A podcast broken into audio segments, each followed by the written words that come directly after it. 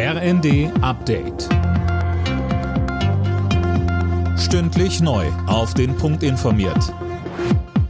Ich bin Johannes Schmidt. Falls das Gas immer knapper wird, sollen Privathaushalte bei der Versorgung bevorzugt werden. So sieht es die europäische Notfallverordnung vor. Doch diese Priorisierung stellt Bundeswirtschaftsminister Habeck jetzt in Frage. Er sagte in Wien, Niemand soll frieren, aber dass private Haushalte auch ihren Anteil leisten und dass eine dauerhafte oder langfristige Unterbrechung von industrieller Produktion massive Folgen auch für die Gesamtwirtschaft hat, für die Menschen im Land, für die Versorgungssituation.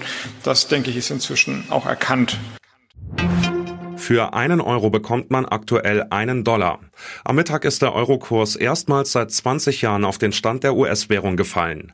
Laut Analysten hängt das vor allem mit der wachsenden Rezessionsgefahr in der Eurozone und den Leitzinserhöhungen der US-Notenbank zusammen. Sollte der Wert des Euro weiter sinken, könnte das auch die Inflation in Deutschland weiter befeuern. Vor fast einem Jahr haben die Taliban in Afghanistan die Macht an sich gerissen.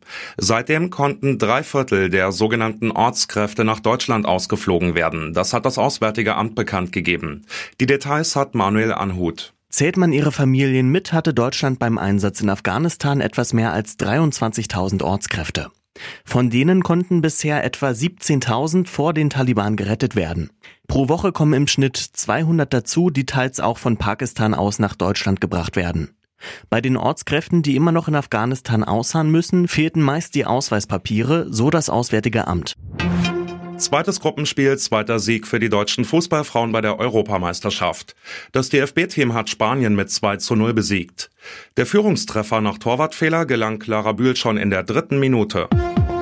Alle Nachrichten auf rnd.de